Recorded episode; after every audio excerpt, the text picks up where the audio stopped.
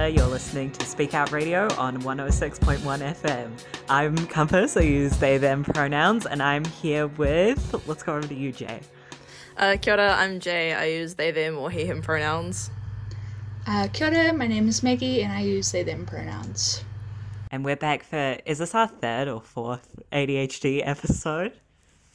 I think this is our fourth. Third, maybe. Yeah, together, third.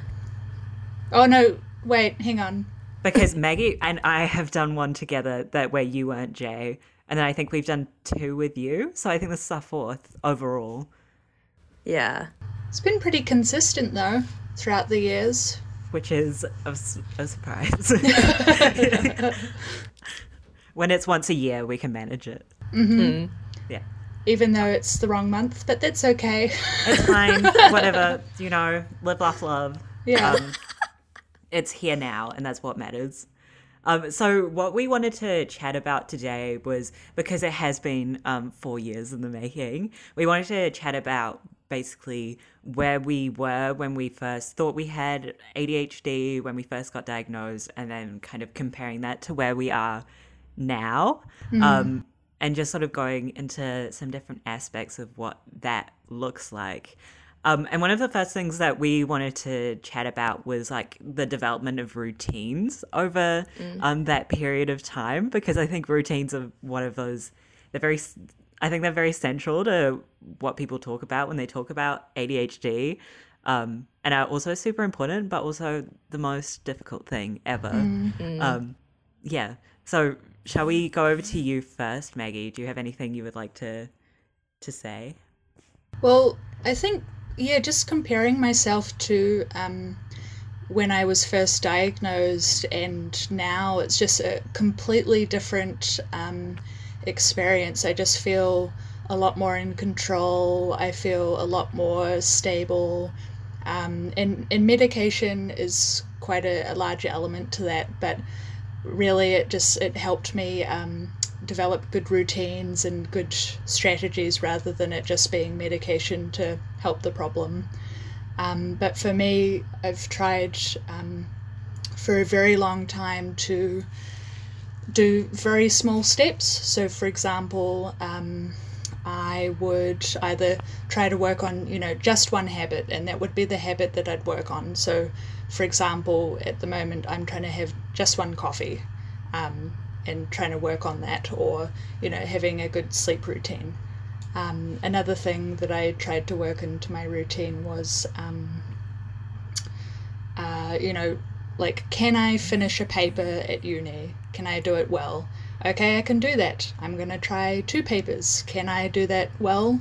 Yes, I can. So I'm going to add some more to it. Sort of like, you know, baby steps rather than, you know, try and take everything at once. Um, so that was that was quite helpful for me. Um, what about you, Jay?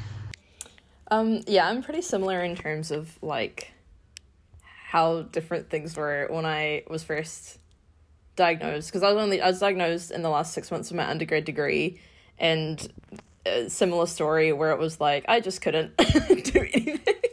like I would do things, but it would be all before deadlines, and you know. It was very unstructured. I basically never went to class like at all before that. I would just kind of complete things ad hoc online and you know my sleep schedule was all over the place and where i'm at now like having just finished the first part of my master's degree like uh, you know i would pretty consistently every day be like okay regardless of what i'm doing today i'm going to be at uni at 9 and i'm going to leave at 4 to go to night classes um, and even at the moment being i'm based down at the coastal ecology lab full time now and prep for my thesis year. Just like still going cool i leave the house every day at 8.10 and i have like a 40 minute walk to work i mean uni and um you know then i do stuff for the day eat lunch at about this time go to work go home. It's been very good for me actually.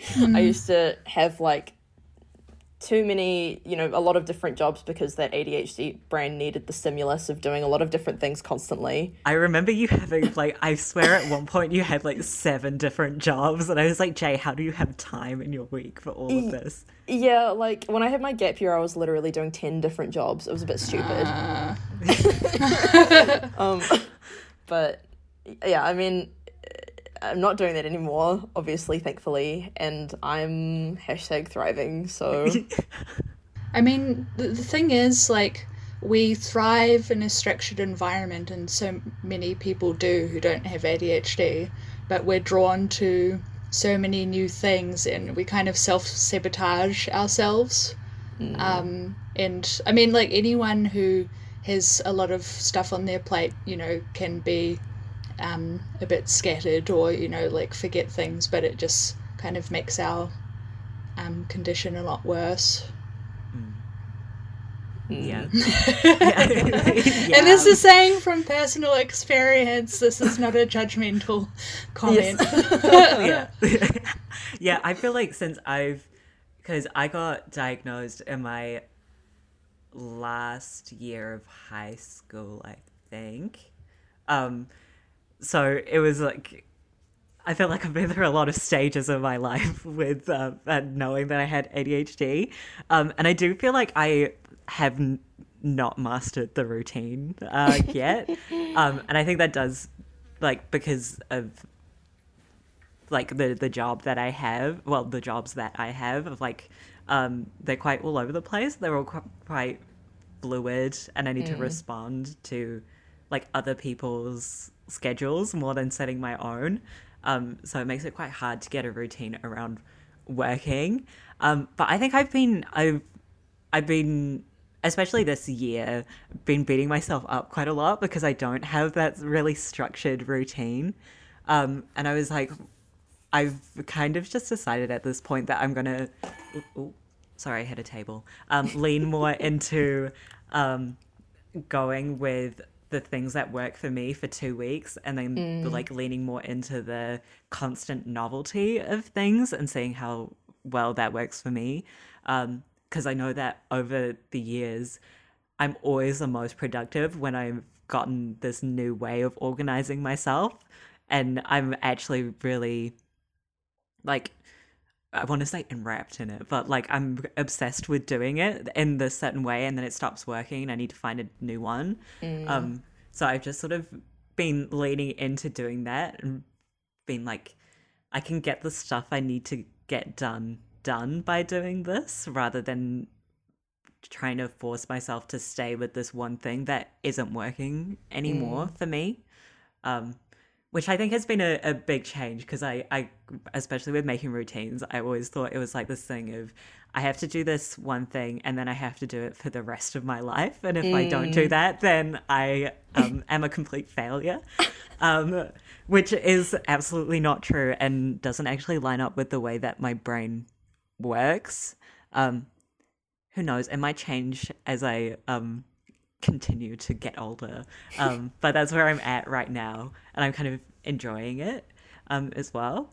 Um, and it's been it's taken a lot off my shoulders as well. I think of not feeling like I have to um, fit into the neurotypical mold almost in a way that really isn't working for me. Mm. Um, and I do think like that is something that the way I like the things I do with my life sort of lean like let me do which is quite cool. Um, but now I do have things that I do quite consistently through like I have two D and D groups, um, yeah, oh. um, and I do those like twice a week and pretty much every week unless I have something else on that I need to go to, um, which has like given me structure from a in a week to week basis rather than like a, a like a day to day basis, mm. which I've also found quite useful. Um, yeah, so that's where where I'm at currently. I mean, interestingly enough, um, one of the very few silver linings to COVID um, was the introduction of like flexible working conditions mm. and flexible working situations, and you know, for people who are able to like work from home, that worked really well.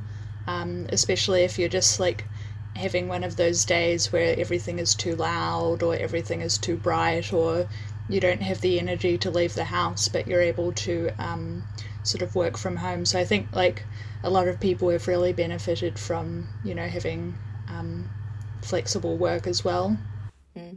Mm. yeah i agree i think as well um, especially with being able to do things online and having things recorded online has been the biggest help ever because mm. trying to sit down, especially if it's like a full day thing or it's like hours on end of like nothing actually sticks and being able to go back um, or like take things at my own pace has been super useful. Mm. How have you found um, sort of studying, Jay? Because I, I know you'd probably have quite a bit of a you know practical in person element, like you've said. Um, but have there been sort of like lectures that have you know been online or like any flexible um, things that you've been able to use? Yeah, well, I mean, like for for masters part one, it was all taught. So like, I'm getting into doing the practical, going out in the field and catching some fish and stuff. Like as of tomorrow, that's when I like start officially. Um, but so the past year has been doing the regular, like similar to undergrad things, where you go to lectures and you hand in assignments and stuff like that.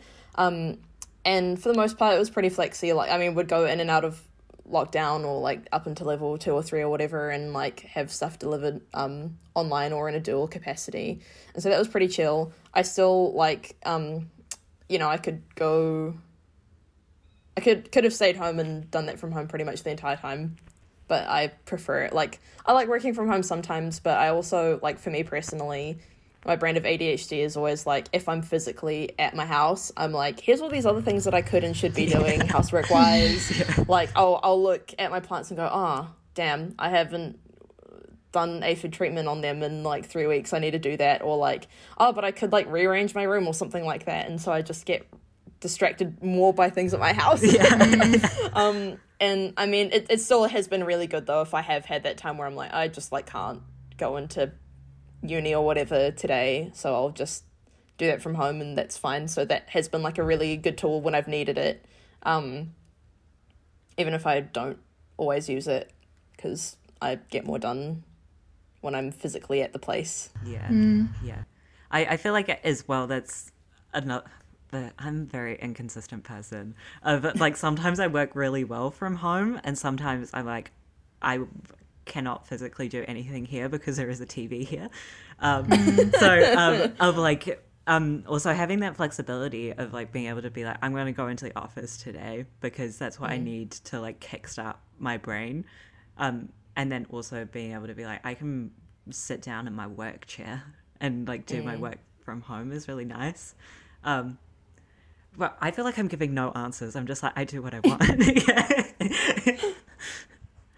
But I guess it's just like about having those options, whereas, you know, perhaps in the past we haven't really had the flexibility. Mm. Um, For sure. Especially just like, I guess, working or studying. Um, it's been such a like a regimented thing. Um, and like a lot of people had been advocating for, you know, like accessible or flexible working mm. situations and and now it is an option for some people, mm. um, which is really nice. So you can decide whether or not you know that's something that you need on the day. Mm. True, true, and that flexibility is so nice. Um, but I think also I feel like it, there is a little bit more um, understanding when it comes to that. I do think has come out of the pandemic a little bit of just understanding that sometimes people even if there is nothing like physically holding them back, sometimes people are just not able mm. to do things because they need a break or they just need like time off or just mm. that stress is actually a really big um, part of hindering productivity um, so getting rid of stress is really important and being able to take a day off to just do nothing or do um, very little or just do the bits that you feel like you can do is really important um, which mm. I think mm. is a nice sort of. I don't think it's a complete shift in like our work mm. culture, but I do think it has become um, like a bit of a shift that's come out of the pandemic of just needing to understand that people are where they are at, and there's nothing you can like. There are no words that you can say to shift people out of that. You just need to give them time. Um, yeah. And like the resources that they need to be able to do that, which I think is great. Mm. And so, kind of like thinking back to um, like your first job that you've had um, compared to now, what what are things like for you both?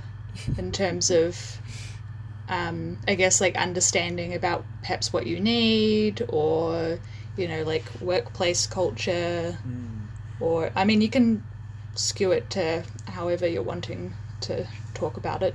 I feel like I um like with my my first jobs they were all mostly contract jobs. So it's like you go really hard for like 12 hours and then do like you wouldn't have to go every single day um which i think uh was good at the good at the time and now I've moved into like I have work full time now and I have to work full time every week uh, which I think is still something that I'm like switching over I'm like yeah I have to do full time hours which means that I have to work full time hours um, but I think um, having that can like it being quite consistent even if like the things that I'm doing are quite different m- knowing that I'm Oops. like for these set days I have things that I have to do. Ha- is quite nice because I'm not sort of left in that um the painful boredom and not having anything to do which I think is quite nice. Um I do think it has changed the way that I've had to work because I can't just be like I'm going to put all of my dopamine into these um next like 8 to 12 hours. Um instead I have to um, I've had to put things in place to make sure that I'm not overworking myself and I'm also not underworking myself. of like, um, of like I don't work after like, like I'm not allowed to look at my emails at all after six p.m. Um, and like I turn notifications off for work things after six. Um, and I have to start working before like one in the afternoon because if I start after one, I will not have time um, to do things. Um, So it's like stuff like that that still has like quite a bit of flexibility of like starting before one is easy. That means I can start at eight or I can start at 11. Uh, but it's giving myself enough time to actually do the things that I need to do, as well as giving myself time to like do the rituals I guess I need to do um, to get into like the, the brain space to be able to work. Um, And I think it's also really highlighted to me how important it is to have time off and like Yeah. saving my weekends. Um, and like I've, it's, it's been sometimes successful, sometimes not, but just having Sunday where I completely do nothing. Um, and we are recording this on a Sunday, so I have broken that rule, but it's fine. um, but even, I mean, like doing something for an hour isn't the same as like hanging out with a friend for eight hours um, Yeah. or something like that. Um, and I, I found as well um, that my like my home versus like work life balance has been quite hard to manage as well. Um because i'll come back from work or like working uh for like the week and i'll realize that i've done like no chores because it would get to the evening and i was like um yeah like um for, for for some reason in my brain, like chores and my work are in the same place. So it gets after six p.m. and I'm like, no, I don't have to do it because I'm not working. um, which is um, it's still a struggle, um, but it's uh, yeah, I think it's kind of like what you're saying. Uh, you were saying Maggie of like doing the little things of like I've started doing like all of my when I do cooking and like all of my dishes and stuff, I like clean them immediately after I've used them, like before I eat dinner, um, because it just makes it way easier, and then I will not forget about it because um, my memory is so awful. how about how about you, Jay? How have you found it? So I um I my first jobs were in like hospo when I was like fourteen or fifteen, Ouch. and I, I did that for several years and I hated it. I mean, it was it was really good because like even though you're in the same spot, it's like no no two evenings are the same. So like it wasn't boring. It was just tiring. Um, and then I, I had a couple full time jobs, which were just summer research internships, and I found those really hard because those were before I was diagnosed. So I had no idea why everything was so challenging all the time. Um, but now, like, because I mean, I'm studying full time, but I, you know, I caught myself earlier. I think being like, oh, going uh, my commute to work in the morning. I just think of it like my job instead of just study because it's nine to five most days. But then I also teach night class three days a week, which is between five thirty and nine thirty. Um, so like what has been good about where I'm at now versus where I was at then, and and part of this is just like my own openness about having ADHD is like I'm mostly left to my own devices about things, and that's what I prefer. Like some, I have the option of check. Like I, I have a meeting with my supervisor like once a fortnight, and then there are other people around, um, who I can like check in with and like ask questions and stuff. But for the most part, I'll kind of like ask for advice from people, and then they just like let me do what I want. and so that level of flexibility, like with the night classes, for example, we get given um, a curriculum, but they're like, yeah, if you want to use your own resources, you can. And so, of course, I do use my own resources. And like right from the jump in week one, I make it very clear to all my students, like, hello, I have ADHD, I'm on the autism spectrum. Like, if there's, you know, sometimes I talk really fast or write on the board messily, and like, if you need me to like go back over something, like, I'm here to be accessible as a teacher because I didn't really have that when I was in school. Hmm. And just being like, and it's been really cool because I've had some of my students come up to me after the first class and be like, I have ADHD too. Like, I love hmm. that. You're my first teacher that has ADHD as well. And like, it's great. This is fantastic. Our brain works the same. And I'm like, dope. And actually, like, that's meant that my teaching has become a lot, well, in my opinion, has become a lot better because I'm, I'm being more like, genuine and honestly myself with people and expressing my needs and being like, well, if you guys need something, I actually need you to tell me that. Yeah. Oh, I I f- totally feel that um if you're able to be authentic about your ADHD and your own needs, it's um it like really does take a weight off. Yes, yes, yes. And yeah, so that's meant that like that's been really good for my teaching because I'm also just like expressive of what I need as a teacher in order to like help them out best. And it's the same with my stuff like down at VUCEL Full Time is just like yeah, I, I don't know, like in part a lot a lot of that is just to do with me becoming more comfortable in myself generally as I've gotten older mm. and being like, okay, well I can actually tell people what I need. And I don't have to just like like, you know, with some of may- maybe one of my second or third hospo jobs, I like stayed in it for about nine months, even though I was totally miserable because I was desperate for the work. And my bosses were just like assholes who made like, you know, they're like, oh, we like to make non PC jokes. And so I was a cheap shot because I'm like bi and trans and brown. And so they just made like a lot of horrific jokes. And I was not. I was like 19 and not self confident enough to be like, this actually sucks and it's not Yeah. worth the money. I'm going to leave. Um, and you know, like, I don't know where I was going with this. Basically, basically, like in terms of job things, things are a lot better and more manageable because I'm very open about having ADHD and not not in a like stigmatizing, not in a what's the word, uh, pathologizing way where I'm like, Yeah. oh X Y Z because my ADHD means I can't function or like whatever. It's literally just me going, yeah, I have ADHD, so I do these things sometimes, and it's like a quirk of my personality, and I like who I am, and I like the way my brain works.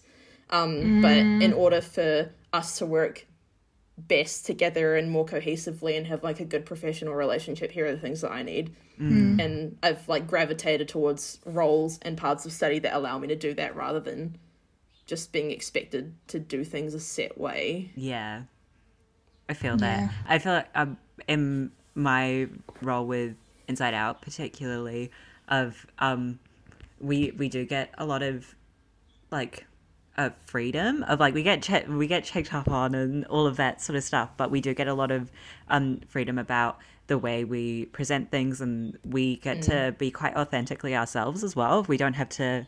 Uh, we have to be professional, obviously, but we don't have to put on like a professional facade of like, um, or act in a way that isn't um, genuine or authentic to ourselves, which I think has been really useful in utilizing my ADHD in um, in those sort of spaces, especially when I'm doing things like I'm presenting to like a class or to staff.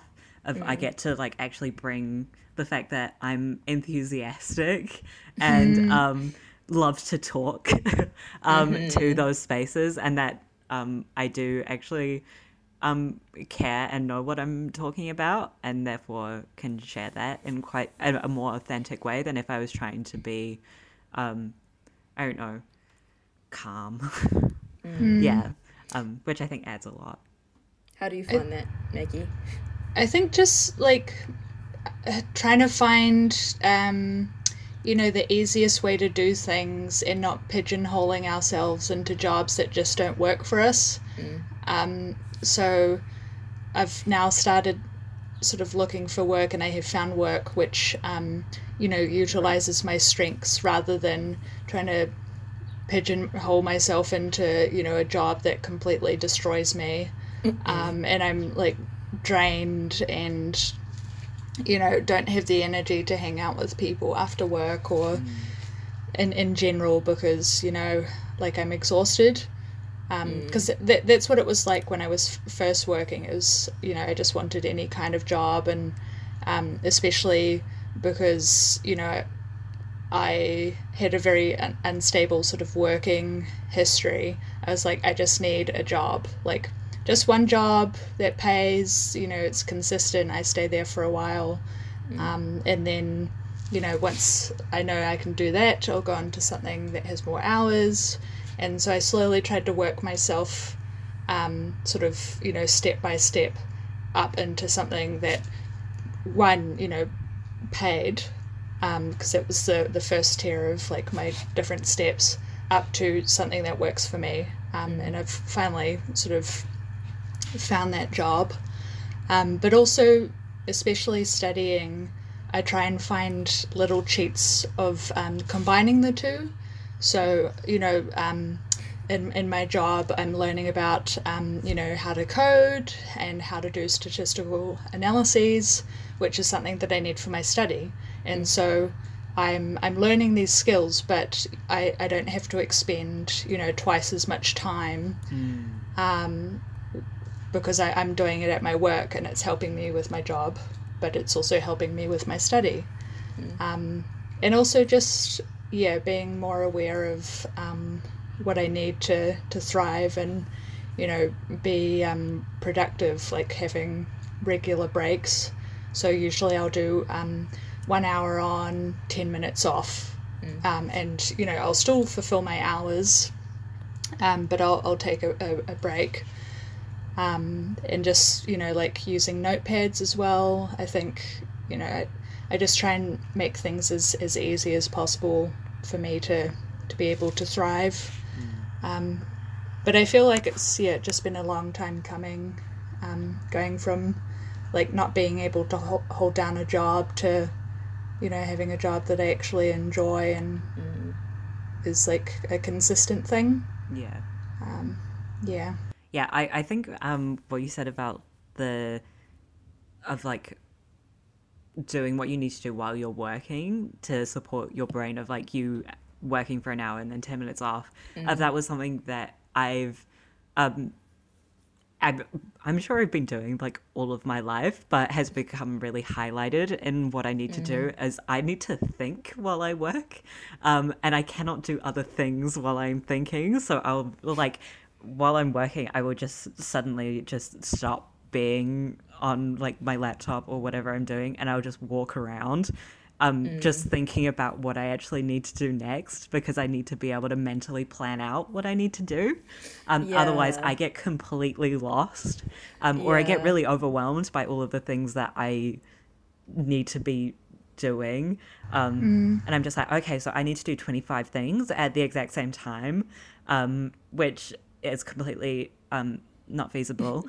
um, so taking that time to be able to just like step back, not do anything and just plan out what I'm going to do for even just the next hour um, is so useful um, and something that I think I hadn't consciously realized I was doing and was super important for me to be able to um, actually do things.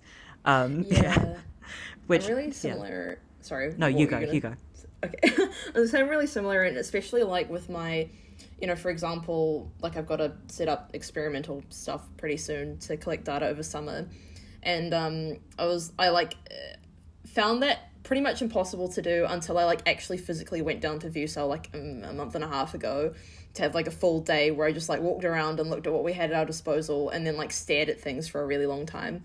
Like on Friday, some storage containers were really expensive, so I was like, oh, well, I have to think about something else to do, and so that I, you know, I needed these storage containers, and then I literally just like went and sat in front of the sea tables and like stared at them for about 45 minutes and just like scribbled a whole lot of notes and weird diagrams to like throw things at the wall because I, I was like I need to physically look at it. I can't like think about it if it's not there.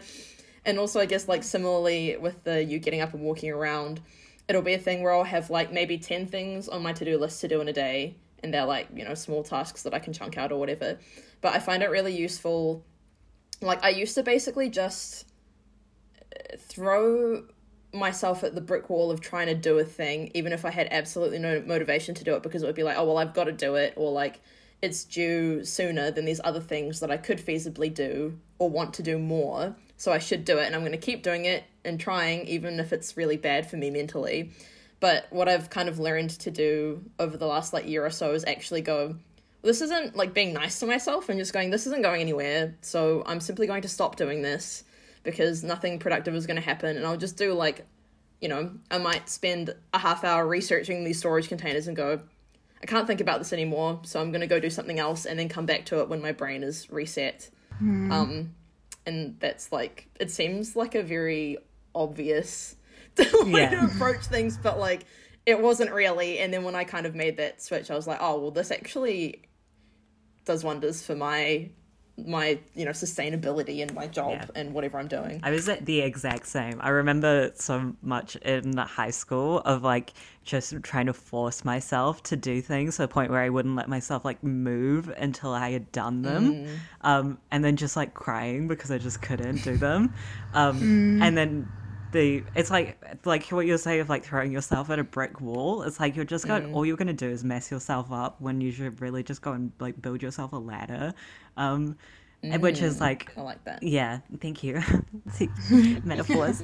um, yeah, but of like and being able to just like acknowledge the fact that if you need to take like 10 minutes to where you're like hands off from something doesn't mean that you're not doing things or like it doesn't mean that you're being unproductive with that mm. like time um it just means that sometimes thinking is so hard, and sometimes you just need some space to be able to do it. Um, but I think as well, uh, um, also when we talk about ADHD like this, I'm like, how is this a thing? um, I, I find that um, sometimes if I'm getting bored of a task, it just it's just gonna get harder and harder as it goes on.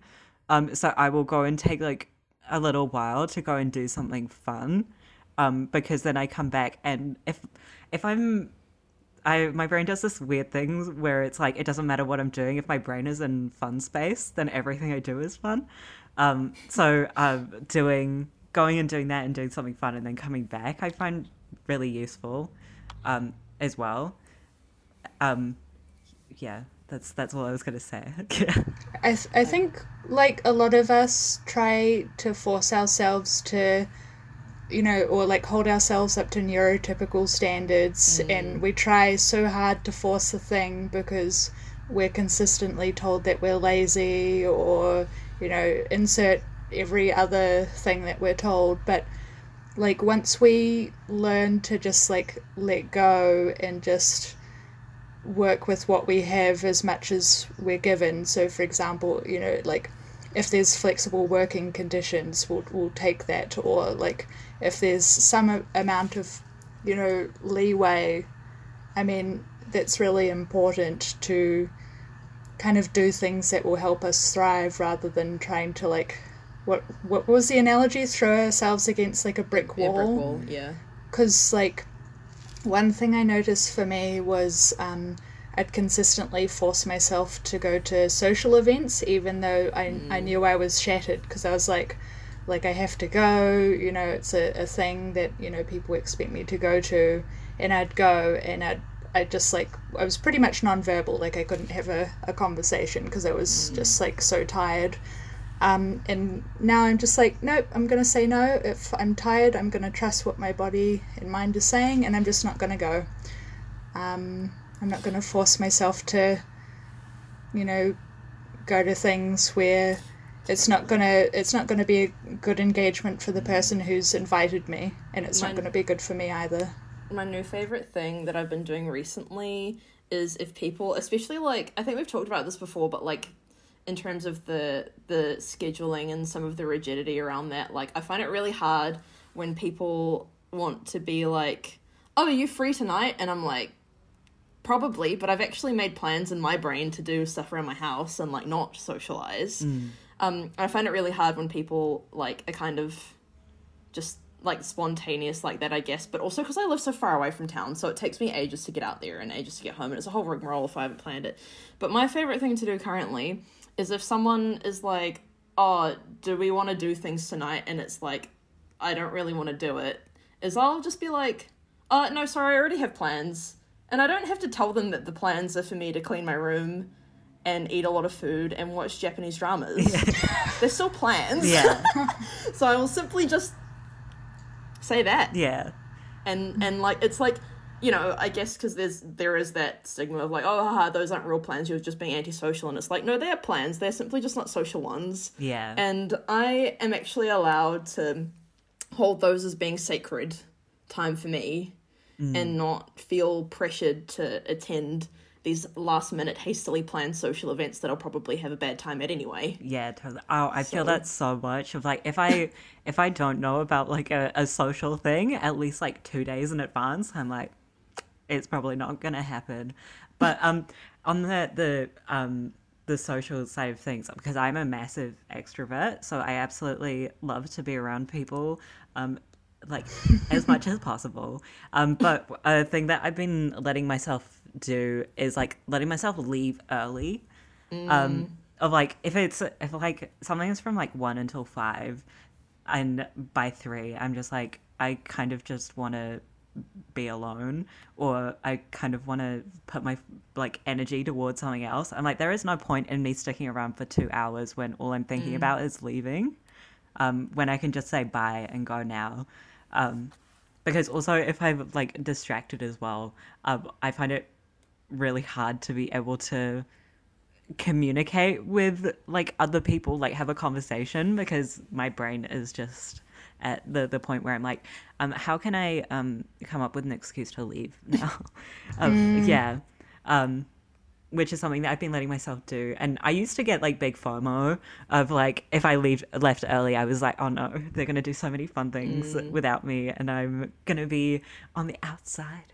Um, but I'm I'm just like it's actually um a lot more fun to get what you need out of a social interaction and have a good time, and then just go and do what you need to do rather than sitting Exactly. around. Maybe how has your like perception or the way you interact or think about your ADHD um, developed over time? Of like, to go first, Maggie. yeah, do you want to go first, Maggie? Um, thank you. I usually use the analogy or the model around like the um, stages of grief, because that's definitely what it was like for me. Um, so when I first found out, like I had been kicked out of uni and you know, um, struggled to um, hold down a job.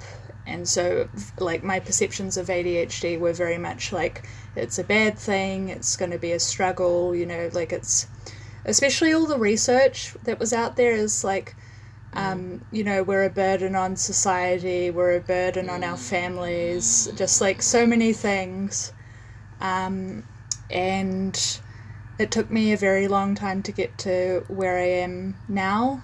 Um, you know, I went through the stage of um, thinking that, um, you know, like neurogenesis, um, like, or what is it, a neuroplasticity, yeah. Um, like if I just like exercised and meditated, like like I'd, I'd fix my brain, um, and I would be fine, and I'd move on, and I'd be a normal human being, um, and then I was angry at you know the way that um, my condition was um, sort of affecting my life, um, and then yeah, I went through a whole bunch of different stages, and now I'm just at you know acceptance. Like I um, very much think that society can do better to support us. Um, Indeed. I think that researchers, um, yeah, not doing a great job at like challenging stigma and stereotypes, which is why I'm wanting to do my PhD in ADHD research, um, is for that exact reason. Um, I think that you know we do have to manage our condition to a certain extent and have good like healthy habits and stuff but i think yeah i think a lot of my understanding around it now is a lot more healthy mm. and it's not just you know seeing my condition as you know being this disease or you know a failure on my part um, more that you know society can be more accepting and mm. um, work towards you know breaking down barriers for people like like us. So um, yeah, big change. Yeah. I feel like I completely agree with what you said of I feel like a big switch of mine has been uh, taking the onus off of myself quite a bit mm. and then um, being like this is actually not my fault the fact that I do not feel capable of doing this or I feel really overwhelmed by this or um, this is just like too hard for me right now. Um, and instead being like, it's not too much to ask that somebody be in the room while I do dishes because mm. I need like a body double in order to do things, or like it's not too much to ask that I I don't know, I just like get to take a like a day away from people completely, or that I get to just play video games for like 12 hours um, because um, of like it's not too much to ask to like take care of myself and yeah. being able to do things for me and it's just like other people's expectations on what I should be doing that are bogging me down basically. Of like I don't have to have a hobby that actually um, has um, outcomes. I can just do things that are fun. Yeah. Yeah um, yeah, I, I really like vibe with because I haven't heard it described that way before in terms of the stages of grief, and I really vibe with it actually. Cause, well, I mean, like, I um went and pursued a diagnosis not because I was like, well, you know, I was like the first person in my family to get a diagnosis about it, so like no one had picked up anything at all, um, and I I'd never been in, you know, like I've never been faced with being kicked out of university or anything like that extreme. Um, but it was literally just me going, oh, hang on, why am I working this full time job and having such a hard time with it? And so for me, it was like, because uh, once I realized I had ADHD, I was like, oh, I have ADHD, and I was like extremely relieved actually. Um, and I think most of the processing and the grieving actually happened before I realized that that's what it was.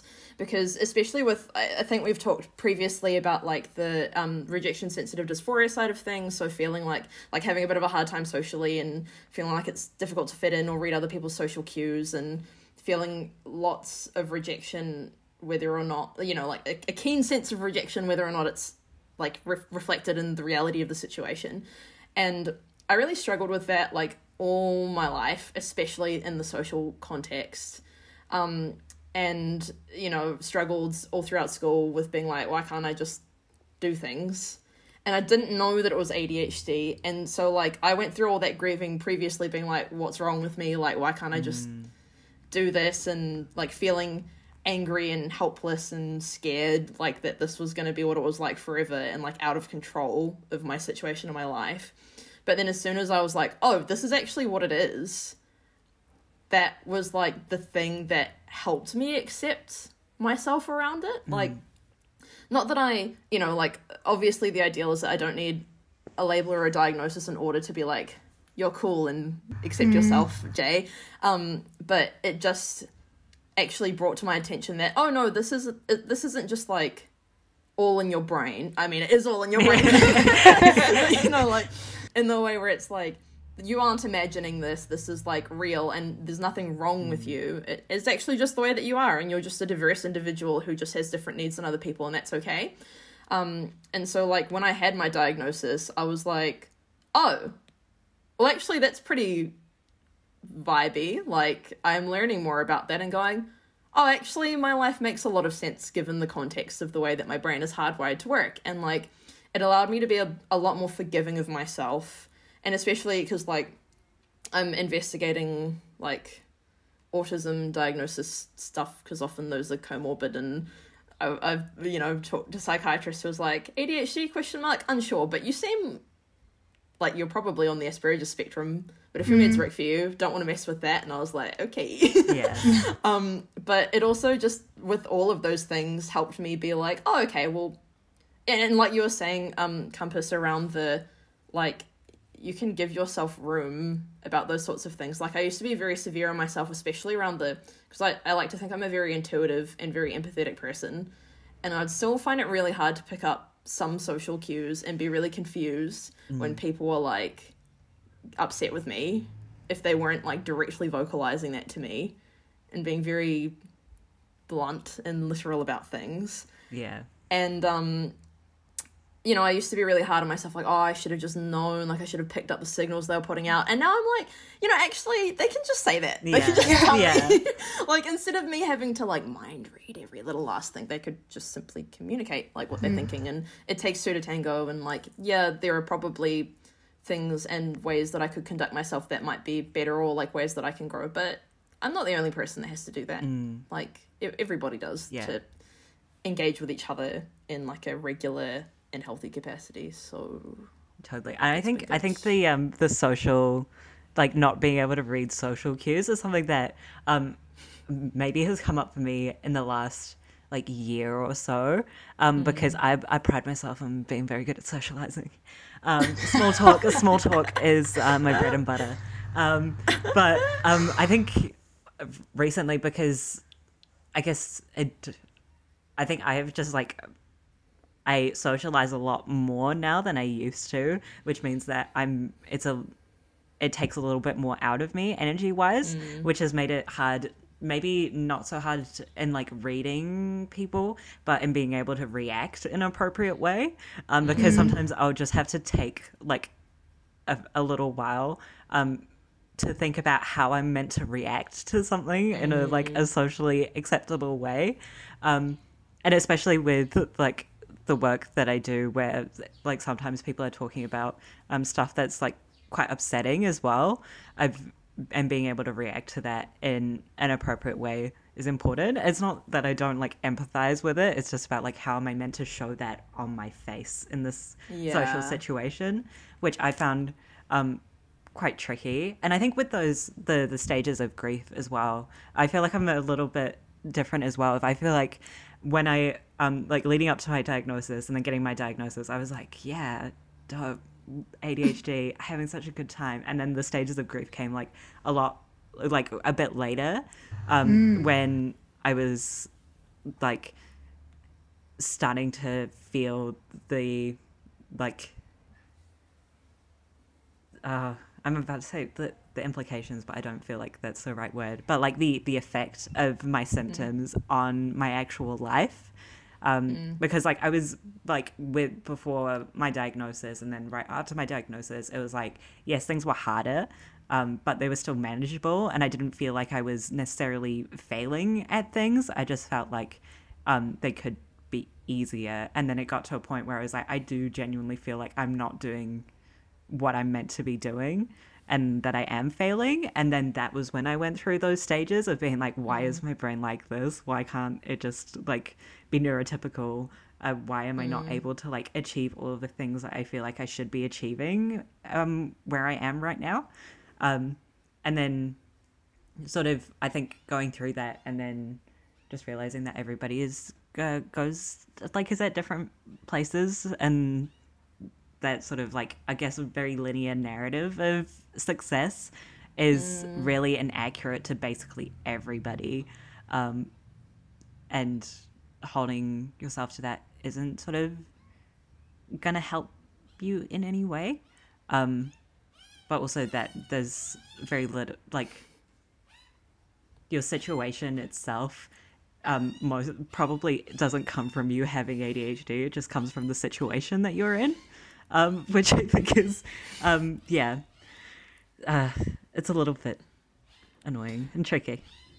Um, so I guess are there any other things that we'd want to chat about? Maybe um something that we've noticed um change um over time or something that we've gotten better at or something that's gotten harder anything like that is there anything else we would like to bring up sorry that was a really big question Um, think just general awareness has grown significantly.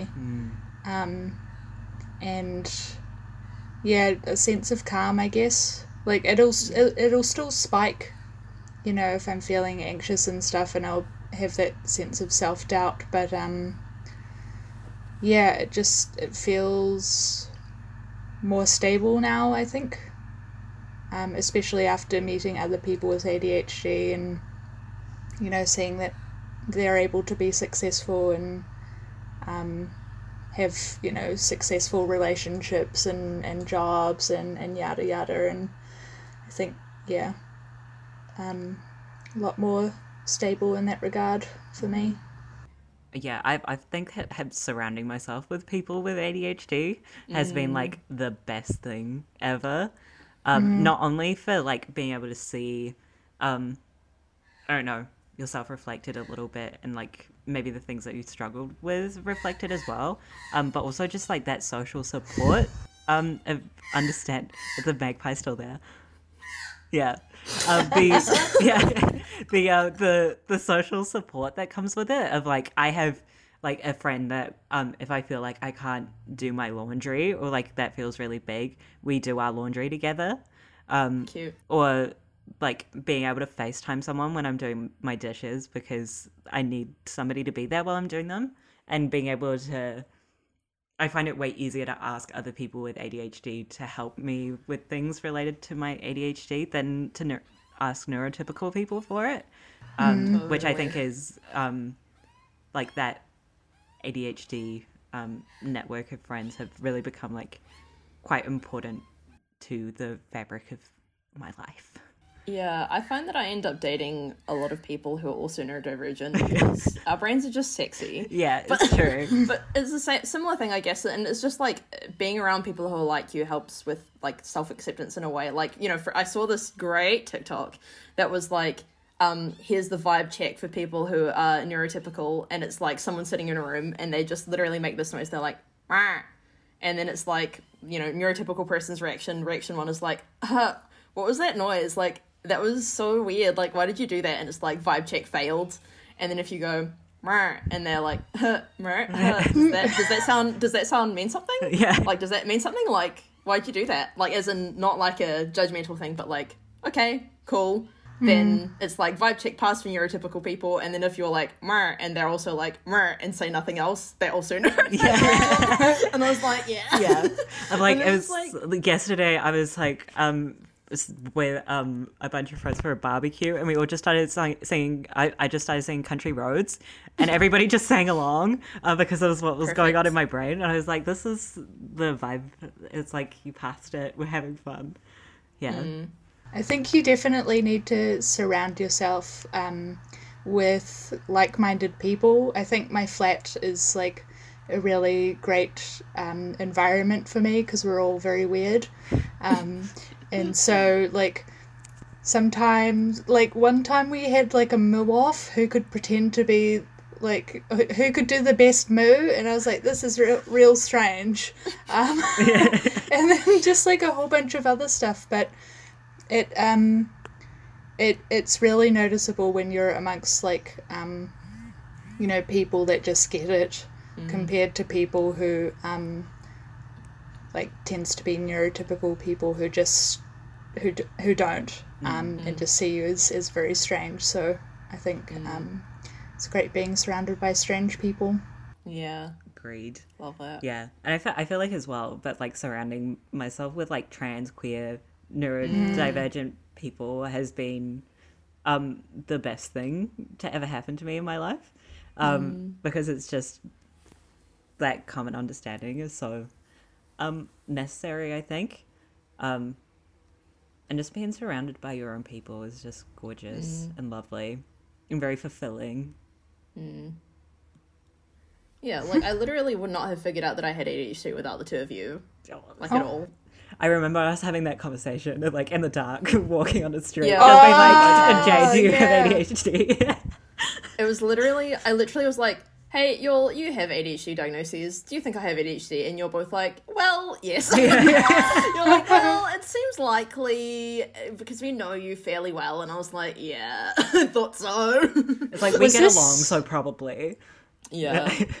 Was this before or after we were talking about it um, at the SPCA? Because that was Sort in. This would have been before that Yeah. Because this was at like an end of year Inside Out volunteer meetup thing. Oh yeah. Um, would have been in 2018 or like yeah, around about then, maybe. I don't know, sometime. yeah. Well, that's great. Yeah. So lovely. Ah. And that's why it's important to talk about your condition. Yes, indeed. Exactly. Um, okay, so we have come to the end of our time, and I think that's a lovely note to leave it on. Yeah. Um, I love doing this so much, and I can't wait for next year. Likewise. yeah. All right. Could just um, run it until we're old yeah. and grey. So yeah, be like in our eighties, just still going. Um, Perfect. all right, you've been listening to Speak Out Radio on 106.1 FM. Um, Kakeets. Goodbye.